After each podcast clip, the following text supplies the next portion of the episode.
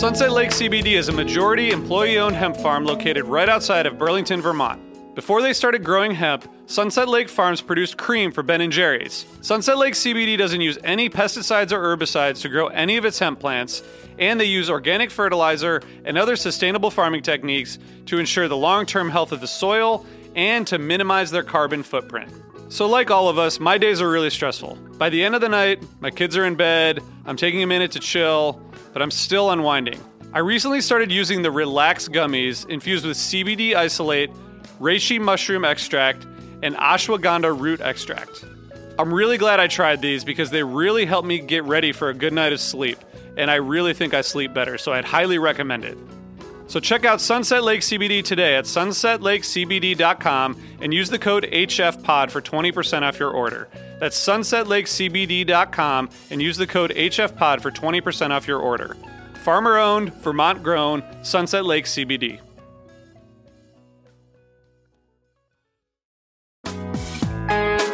Hi, listeners. I want to tell you about a cause that I'm involved with at Heritage Radio Network. HRN is celebrating its 15th year and to celebrate, we're deepening our commitment to giving voice to the next generation of food systems storytellers, and we need your help. Our internship and fellowship programs help activate new possibilities for underrepresented and underestimated young people through experiential journalism, audio engineering, and production training. Through these unique programs, HRN helps food equity stewards build essential workforce readiness skills that expand their potential and foster economic mobility. Please consider supporting these critical programs. And with a minimum donation, you can be entered to win a dinner for two at an amazing restaurant in one of eight cities and tickets to a concert at a great venue in one of those cities. We have incredible partners across the country who have donated, as they also share our passion for helping to educate the next generation of food systems storytellers. Check out heritageradionetwork.org slash 15 to donate and enter to win today. That's heritageradionetwork.org slash 15 to donate and enter to win today. And make sure you donate before March 31st. Thank you.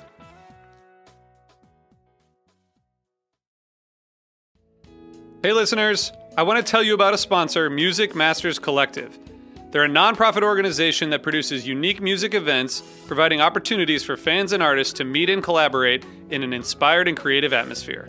Every week, they host different events, all with the opportunity to learn from world class musicians like Oteil Burbridge, Trouble No More, former members of the band, Milk Carton Kids, Nikki Glaspie, Bill Frisell, Shawn Colvin, and many more.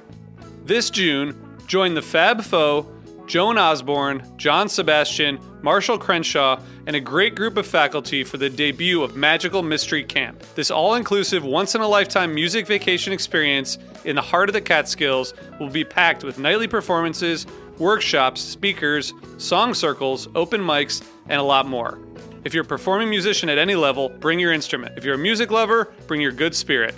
It's an amazing experience for individuals, friends, and couples alike. Registration is open, spots are filling up, so check it out soon. And scholarships are available. Check out magicalmysterycamp.com slash helpingfriendly to learn more. Osiris.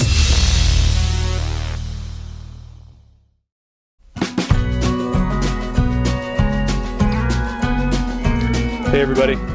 This is the Helping Friendly podcast. This is a quick hit of the last two nights of the Madison Square Garden run. Um, the first quick hit of 2019, talking about the last shows of 2018. It's really confusing, but I'm um, here with Matt, one of our co hosts. Hi, Matt.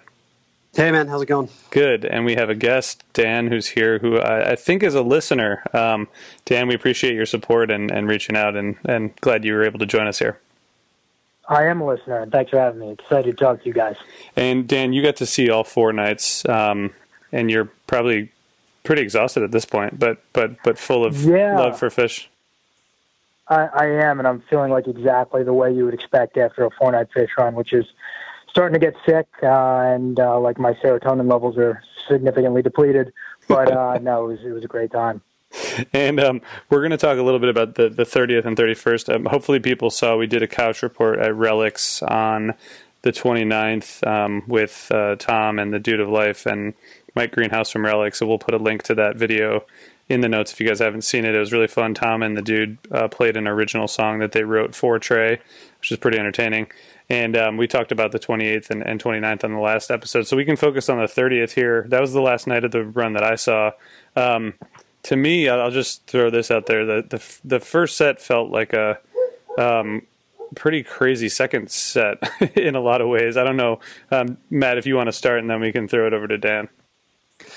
Yeah, I know. Uh, so I, I, only saw the 30th and 31st, um, and was hoping that the momentum that they had going from that, that amazing show on the 29th was going to carry through uh, to uh, to Sunday night's show, and it definitely did.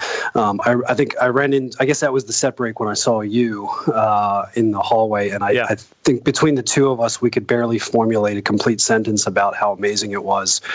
Um, I think if you, it's one of those things where like if you could take like the second set of the night before and the first set of this one, it's like the perfect show. Um, two really amazing sets, and I uh, I had such a good time during that set. If I had if, if the show had been over at that point, I would have felt completely satisfied. I mean, there's it really felt like there was not much more that they could do um, after uh, after what uh, what you described accurately as a as a pretty killer second set played uh, too early in the night.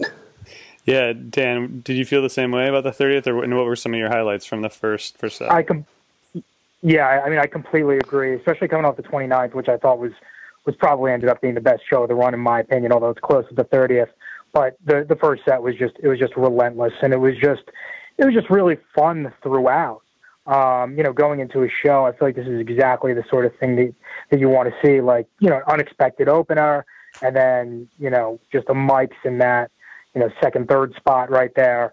Um, just you know, really, I think matched the intensity of the crowd uh, and it was it was just relentless too. I mean, to go from Weekapaug to cross-eyed and painless, uh, you know, 45 minutes or maybe not even into the show is just it. That's about as good as, it gets in terms of starting out. Yeah, that um, I was going to ask you, Matt, about the the Weekapaug when they went back into it from Tube. I was sitting behind the stage and I didn't see any signals or anything. It felt like they were just they just went back into it, just kind of feeling it. Is that is that accurate? Yeah, it seemed pretty organic, um, and I think it continued the trend that we've had since the fall of really, really great versions of Tube that finally have started to get out there a little bit. Um, they were definitely doing some pretty good jamming and got into that that Weekapaug groove pretty naturally. Um, I thought even better was actually the transition back into Tube because um, it felt like they were sort of coming to like the natural ending of Weekapaug and mm. uh, got it pretty seamlessly back into into Tube. Um, but it's amazing, like when you look at this set. Um, I mean, the fact that they opened up with alumni blues almost gets skipped over in favor of like all of the other amazing things that happened during the set. Of course, when you've got you know a song that's played for the second time only ever, 23 years after its debut in Glide 2, and then Bliss, which like I I don't know about you guys, I always forget that they had never even played that live before. Yeah. Um, so I mean, it was the whole thing by that point. I mean, even before the tube in, in Weekapaug Sandwich, um, you know, it felt like they could do no wrong by that point. And and and I have to echo what you guys said is like the energy of the crowd. Um, from the start of the show and through that entire first set was just off the charts.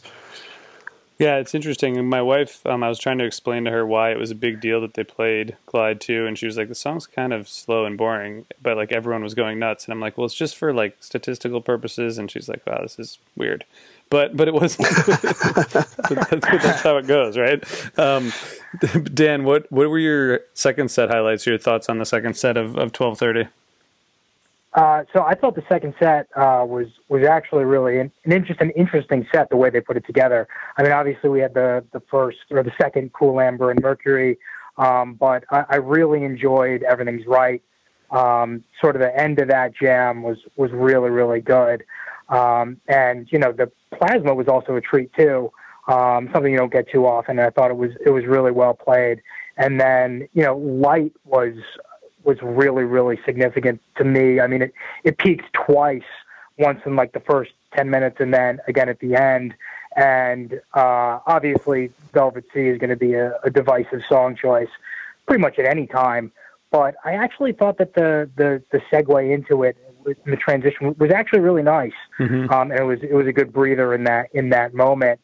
And then the the split open and melt really continued that trend of like these just these dark and evil, almost noisy jams that they've that they've continued. I, I was at the one in Hampton too, and uh, Yeah, yeah. to be honest with you, it's taken me a little while to get used to this this new kind of split open and melt, but it's uh, it's certainly interesting and it's really cool to see them push a song like that, you know, an older song uh, to these to these new levels. And uh, Matt, I want to get your take on this set because we I rarely like text with with friends during a set, but I, I was texting with you during this. But I do want to say first when they went into waiting that um, I had to ask the people behind us to be quiet like two different times, and they were really um, just they were really annoyed with the song choice. It's one of it's like one of my favorite Phish ballads, so I was uh, happy to hear it. But they they did not like being asked to be quiet multiple times. Um, but you know that's what we have to do as fans. Matt, what what did you think of that? I guess the the light jam or, anything else from the second set. Yeah, it seemed like this was the space set. Um, like the night before, maybe it was it was kind of dark and funky. The first set here was sort of the rarities and jam sandwiches, um, and then the second set uh, on the thirtieth was very, very, very spaced out. I, I there was at least four or five different times throughout the set where I legitimately lost track of what song they were playing. I just could not could not figure it out, including the split open and melt.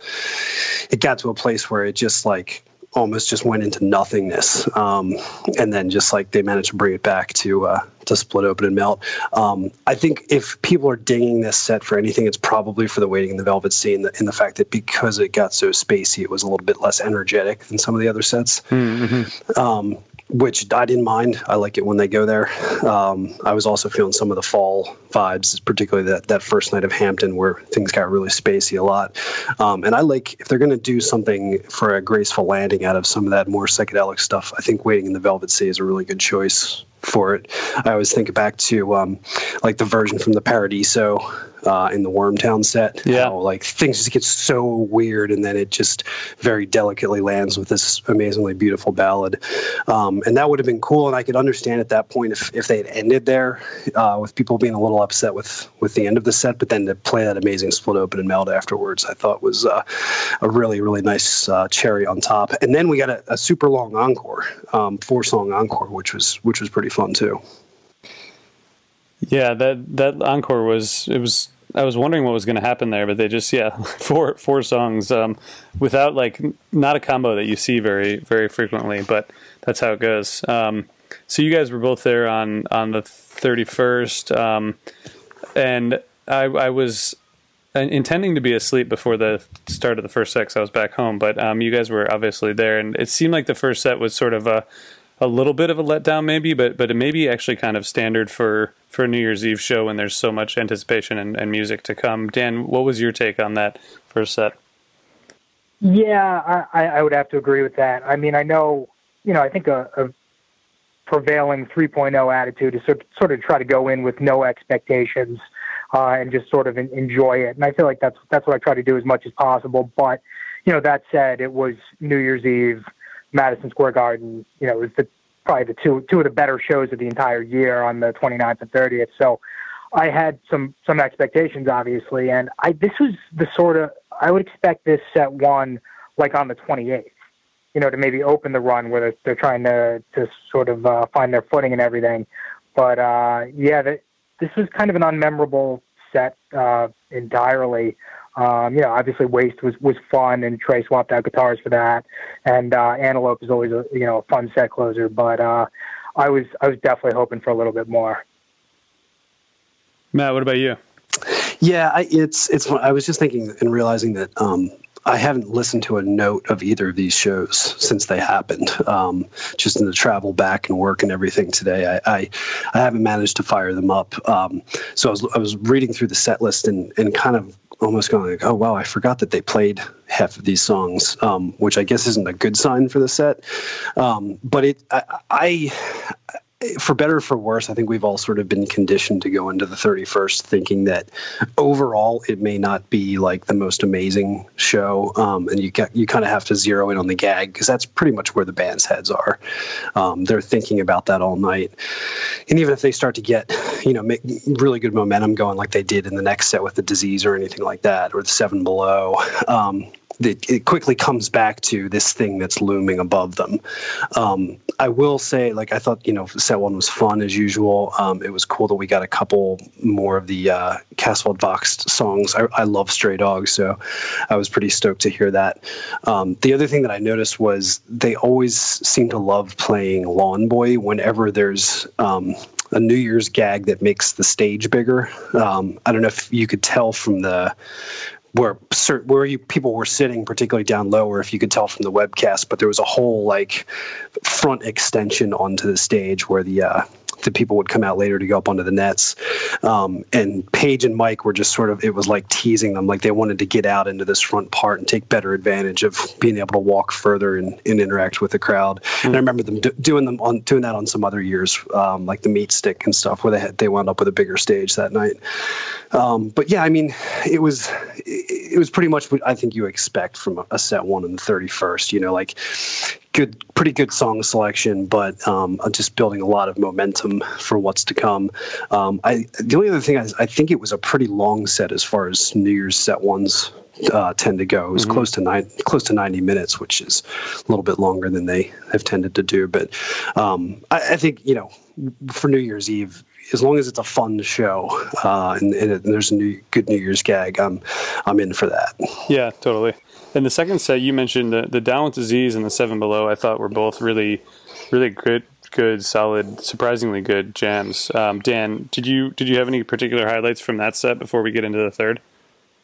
Yeah, so I thought I thought Mike Gordon was just I think he really took a lead in that in that set and he was he was great in the the Down Disease jam, um, and he was he was really good in in Seven Below too. There was a moment toward like the end of Seven Below where he just sort of took over, um, like almost from Trey, like playing like lead bass, I guess, for, mm-hmm. for lack of a better way to to explain it. And that was and that was really really uh, exciting. There was obviously that some stop start and some some woos in there, I think, and uh, you know I know that can uh, that can have mixed uh, responses and stuff. But the, the Seven Below Jam, uh, I, I thought overall was was really solid. Um, and you know the the twist was I guess fitting for the for the woo theme. Um, I was I got to say, with regard to Harry Hood and the passing through Harry Hood sort of sandwich, I think that you know as successful as the Tweezer um, Death Don't Hurt Very Long Tweezer sandwich was the night before. Uh, this was not successful in my, in my opinion. Um, but uh, you know, I mean, like it's it's hard to argue with the hood, but like putting passing through in the middle of that, it just it just didn't really make much sense. Much sense, and they sort of had to start hood up from like nothing, sort of at the end there, and uh, Hood was going to some really interesting places before they before they brought in the passing through. So that was that was a bit disappointing, but uh, that that wasn't my favorite my favorite sandwich, I guess. Yeah, I, I don't want people to fuck with my hoods either, but I don't know. yeah, you know, I, it's funny because I, I, I said a second ago I haven't re-listened to any of this, and you get those experiences at shows, and, and definitely my my overall experience with this whole show was probably um, of this type where like you have a really good time and maybe even a lot of people you're talking to at the show or right after the show um, you know your friends or whatever everybody's got really really positive things to say. And then of course the second that you fire up the internet people are telling you that all of the things that you thought were amazing were actually terrible, including this show because there was a lot of I had a lot of discussions with people that night after the show. People were like, "Man, I felt like this was one of the strongest New Year's shows in a really long time. Like overall, like they kept the energy up and the gag was great and everything." And then got on the internet, and of course, people were saying pretty nasty things about it. Um, but uh, this Harry Hood segment was one of them. Which I actually like. Uh, I, I, felt like it was really, really good when I saw it. And then afterwards, everybody was like, no, it was so botched. And I, I was like, I must have just been a little bit too lost in my own thoughts during that because um, I, th- I remember it being pretty cool. So I'll have to go back to the tapes later and uh, learn how I was uh, mistaken and, and how everybody else was right about that. Yeah, that's that's a good point, and that that's always the like that's always the challenge, right? It's like the shows you go to and the shows you listen to later. But I think this is well, once we get to the gag, I mean, this is a this is a pretty solid overall show. Um, Dan, what what was your take on the gag and and how that all came together? Uh, you know, I, I absolutely loved the gag. Um, you know, leading up to it, there was some, uh, I guess, foreshadowing set break music they were doing. I heard some Daft Punk. They did uh, Beastie Boys Intergalactic, and uh, you know I think unlike other years, it was at least somewhat obvious what was coming. I mean, I think everyone was excited for Santos, and you know Mercury has sort of had a, a breakout year. And so I, I think that, you know, this was like a little bit more predictable than, than ones in the past. Um, unfortunately, I was kind of like the victim of my seat, I, and I and this is this is going to sound kind of crazy because we had great seats. I was in section 104, which was obviously in the 100 level. It's kind of like uh, the opposite side of the arena from where the stage is, mm-hmm. kind of where it begins to bend. Um, but it was it was you know you're far enough away where I couldn't tell from my seat that Trey was on the the white Stratocaster and Trey and Mike were wearing these like silvery outfits, and it was just kind of like a silver image uh, the outline. So I couldn't see that he was on the the white Stratocaster for Mercury, but the Mercury was it was it was really good, and that was just a really great placement for the song. And you know the acrobats and the dancers and the whole nets are unbreakable thing was it was just just really really cool. And uh, you know after Auld Lang Syne, you know you you could hear Santos coming, and uh, you know that was that was really exciting, um, especially. Um, sorry about that, especially because um, you know, with with all the streamers and the balloons and everything, it was it got even harder to see the stage because you know there was like essentially like the entire height of the of the garden those silver streamers that were that were hanging from the the top of the arena and so like I couldn't really see and it wasn't until after the show until that I, we even realized that you know Trey and, and Mike um, were were sort of flying through through space during Santos. Yeah, that that was pretty cool to watch. I watched back the next morning. Um, Matt, what, what's your take? Well, so I was gonna. I guess I don't. Did you watch the webcast at all uh, while it was happening, RJ? I didn't. I watched everything the next morning. Okay, or, so or sorry, I did watch the first set. I didn't see the second and third till the next day. So yeah, because I know they just dropped the video a little while ago. So um, most of us probably haven't had a chance to, to rewatch and i was wondering how it translated to the um, to the video for because for some of the same reasons that dan was just saying um, I, I was in 104 on the 30th so i know exactly the perspective you're coming from i was closer to the stage but up in the 200s the next night on, on new year's eve so we had a different vantage point i also could not see that they were wearing the silver suits or anything because for most of mercury Kuroda had the lighting rig down like right over the band so we actually couldn't really see the band. Um, they were kind of obscured mm-hmm. by the lights, but it looked really cool. He did this thing where it's that effect everybody's seen throughout this whole year, where the, the lights were hovering right over the band, but instead of pointing them down at the band, he pointed them up, so it looked like there was like a UFO hovering above them, um, which was really neat. But then when those streamers came down, we said the same thing. Like we had this viewpoint where we could like because of the way that they were kind of if you can picture the ceiling of Madison Square Garden, like they came down through like the cracks in those wet in like the wedge pieces, and so we could see straight through two of the sets of streamers to the stage. But I kept thinking like, man, if we were sitting where we were last night, I wonder if we'd be able to see the stage at all, or if it would mm. just be like a wall of silver. And a lot of them, maybe like fifty percent of them, came down. People pulled on them and they came down but the ones that didn't that stayed up there for the rest of the set looked amazing because when the light bounced off them it just looked like there was these sort of dots floating in the air um, that were really cool. Um, as far as the you know the, the, the gag itself i agree. I think you know pretty much most people expected santos to be played before or after midnight um, which was a great payoff and, and mercury has has become such a fan favorite that I thought that was um, a really good choice too. The um, I, am I'm, I'm the type of person that really gets into some of the more elaborate gags that they do. Like for context, I loved Pet, the Petrichor thing. Um, you know, I don't want to see them do that all the time, but once a year, if you're going to put on a huge production, I think that's to have the dancing and the flying props and the lights coordinated and everything is really neat. Um, I think this year's was a little bit better compromise for people who like some interesting things going on, but are not so much into the more Broadway style stuff that they've done occasionally. Um, yeah. Although I, I do think it's funny that this was a year where they had people flying and people seem to really really like it but the year that they did the same thing with steam everybody hated it uh, but um, I guess you got to fly to the right song. right, right, right. but um, no, so it was I, I, I, people that I talked to after the show who had not liked Petrichor and some of the other more elaborate ones really liked this. Um, I think understated was a, a, a, term I heard several times. Uh, it was a little bit more simple, straightforward, and and a lot more fun. And then I think that, as I was kind of alluding to earlier, like the the general sentiment seemed to be that while they've whiffed it after the gag in set threes in recent years, this was actually a very very strong set. Um, after the Santos, like no, or I guess the the simple after the Santos, no major jams or anything like that, but good song selection, really high level of energy, um, and uh, you know nothing that that kind of took the audience out of it. So it seemed like they they closed things out pretty pretty strong. Yeah, Dan, what was your take on that third set? Because I I haven't actually listened past the the simple, um, just because it looked like it was like you know a six minute Susie and a seven minute whatever and whatever. I, I just haven't gone back to it, but it, I'm glad to hear you say that, Matt. That you think it was a strong sort of finish. Um, Dan, did you get the same impression?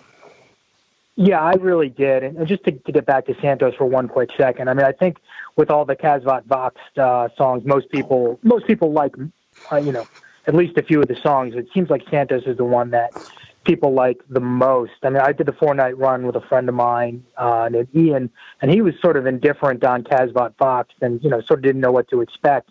And then I looked over, you know, during Santos, and he was dancing as hard and singing along, you know, as anybody in the place. And I think it converted, you know, the, even any naysayer about that, just because, yeah. you know, that sort of moment in that release. And I thought that Simple and Saw It Again, especially uh, to, to answer your question about what you're saying, really, you know, were, were great choices, uh, like just to to continue that sort of high energy pace. And I, I completely agree uh, with what you guys were saying too. That the, the end of this set and the song selection, yeah, there wasn't any any big jams in there, but I, I couldn't have asked for uh, you know five better songs than Simple, Saw It Again, Limb by Limb, Rock and Roll, and Susie uh, to end that set. I, I really loved that third set, and I really did love the gag. So Dan, uh, thanks for for being a guest on this. After doing the four night run, besides um, being exhausted, what um what are you like a takeaway a takeaway or two from you on on this run and maybe wrapping up Phish in 2018? You know, I got to say, I, w- I was really pleased with the run overall. Um, I did. I think it ended up being 12 shows this year. I did uh, five of the summer shows on the East Coast. Um, I really thought Hampton was was sort of a, a step above um, what I saw over the summer. And I just thought, I thought the 29th and the 30th were as good as anything that I had heard um, this year. I, I really loved that tweezer uh, on the 29th. I just thought that was that was so it was yeah. unexpected in that spot, and it was just it was just so so good. And, and the 30th, I thought uh, continuing with some of those themes and you know the bust outs and everything. It was just it was just a really really fun run, and and those were the 29th and 30th, and the gag were just were really special. Awesome, that's great to to hear, Matt. What's your take? And and I don't want to put you on the spot, Matt, but do you think that this, uh, as we wrap up 2018, that the the kind of curveball fiasco is behind us, and, and that this run and and everything that happened in the fall was a little bit of a compensation for it, or how do you think that balances out? Yeah, you know that that's pretty much exactly what I was going to say. I mean, we've come back to it a couple times on the show, but mm-hmm. um, I think it always helps to have patience and to trust in the long game uh, when we're talking about all things Phish. And people in the the aftermath of uh, just a weird summer overall when I, I, was just thinking about it it wasn't just curveball. It was it was curveball. It was the thing that happened at the gorge with those guys getting attacked. It was um, just kind of mediocre playing uh, at a lot of the shows in the in the summer. People were very reactionary and wanted some sort of payback from the band. They wanted to they wanted them to make it up immediately, and people were asking for big things for them. And I think instead, what they did is they just they did what they did best. I mean, throughout the fall and through this New Year's run, they delivered um, amazing shows with songs that people wanted to hear, tons of bust outs. I think I I think this is one of the for the last like three or four months, this has been one of the periods of following this band where I, I think they're directly reacting to like what the fans want uh, in terms of big bust outs that they never thought would play, jamming tube, um, you know, more jams in the first sets of shows, um, and then and then when they saw the reaction to, to the Kasvot Vox set, kind of doubling down on that. Um, I made a, a comment to my wife when I was walking away from the show the other day that I was really grateful that people that weren't in Vegas got to experience some of that um, with with the gag uh, and you know kind of a little bit of a, of a Kasvot Vox reprise um, with playing all the songs, but then peaking in, in Santos at midnight. So I think they really, really followed through. I mean, if you want to use a sports analogy, this is like the equivalent of your team just really sucking up until the All Star break and then following through and winning the World Series. so um, I think that they they did a really, really great job. I also had this thought, you know, at the show the other night. Um, I was getting a little sentimental because uh, we took my brother-in-law Dan, um, who I've mentioned on the show before. Hi to, I say hi to Uncle Dan. Yeah. Um, he uh, we took him to his first show at the Garden, uh, and I think we saw when we saw you uh, the other night, RJ, and to be able to look at his face and see the the, the look on his face, um, especially during that first set on the thirtieth, which was his first set of Phish or first set of anything ever inside the Garden, was just really amazing, and it, it reminds you of of why we do all this. Um, but I, as I was kind of taking that in, I had this thought that you know Trey in particular is this guy who, looks up to all these you know legendary world famous composers and people who have done things in music that are celebrated over the matter of centuries and stuff like that. And thinking about them playing in that building so much and it's like for a guy who you know studied classical composition and all this stuff, but was also, you know, a student of Jimi Hendrix and Jimmy Page and Eric Clapton, all these people as rock stars, to be able to essentially present his work in this great rock hall, Madison Square Garden, over and over again. Um, I hope it's something that you know decades and, and, maybe even a century from now, people are looking back on and, and realizing. Um, the the home card advantage that these guys have playing there, and um, how much what a joy it is for everybody to really experience that. And um, I think it's, it's particularly ever since the Baker's dozen, when we all get together there, there's there's just this big hug that happens. Um, that you know we we know that, that the band's going to do great. The people working there love us. We love being there, um, and it's it's really something special. So um, if you if you have gotten a little bit jaded by all that, I recommend taking uh, somebody you know to, to their first show there, and you can sort of relive the whole thing through their eyes. Yeah, that's that's awesome, man. I like how you put that. That's it's interesting. I just want to add one thing. I, I was actually getting a little bit emotional during the first set of twelve thirty. Also, maybe it was the air in the room, um, but I was thinking about how how infrequently I step back and think about how much the band has contributed to like my life and my friendships and all kinds of other stuff, you know, over the past 25 years or so. And at that moment, for some reason, during Mike's song, I was thinking about it and thinking about all the other almost 20,000 people in there who had similar experiences. And I think there is something different about that venue and I was thinking back to previous MSG shows that I'd been to and the people I'd been with and all that and that I think maybe the venue itself also just kind of makes people all of us as a community feel closer like you said Matt. So that's cool man. What an awesome way to, to close it out. So thanks for for sharing that. Um, Dan thanks for for joining us and for sharing your perspective and um, you know for supporting us and all that. So thank thank you. Thank you guys for having me. It's fun Cool, and thanks, Matt. And we'll be back in a, a couple weeks, I think, with uh, our first episode of, of 2019. Yeah, Phish may take a break in the first half of the year, but we will not be. We'll, we'll keep it going strong. We've got some cool stuff coming up. Yeah, absolutely. So thanks everybody for listening um, and and for all your support. And let's have an awesome 2019 together. Keep on rocking. What is a city without its music? The legacy of the New York Philharmonic is incredible. Nearly two centuries of history. That's a lot of music and a lot of stories. I was sitting on stage for the very first time thinking, I can't quite believe this is happening. Join me, Jamie Bernstein, as we explore the history of the New York Philharmonic. It's the NY Phil story made in New York, a podcast about a city, its people, and their orchestra. Listen wherever you get podcasts.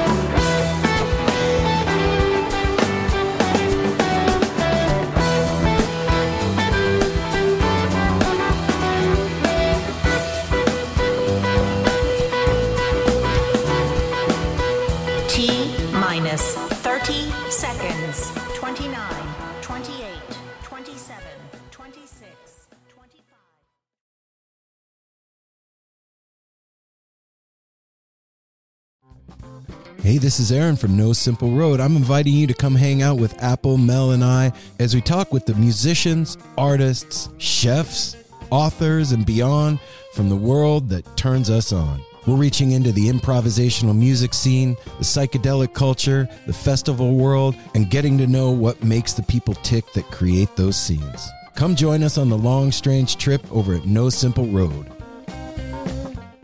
Hey, what's up? My name's Lurk, and I'm the host of Lambgoat's Van Flip podcast. Every week, I have in depth conversations with bands from all over the scene, big and small. We also like to keep our finger on the pulse and showcase up and coming bands on the show as well. So come check out Lambgoat's Van Flip podcast.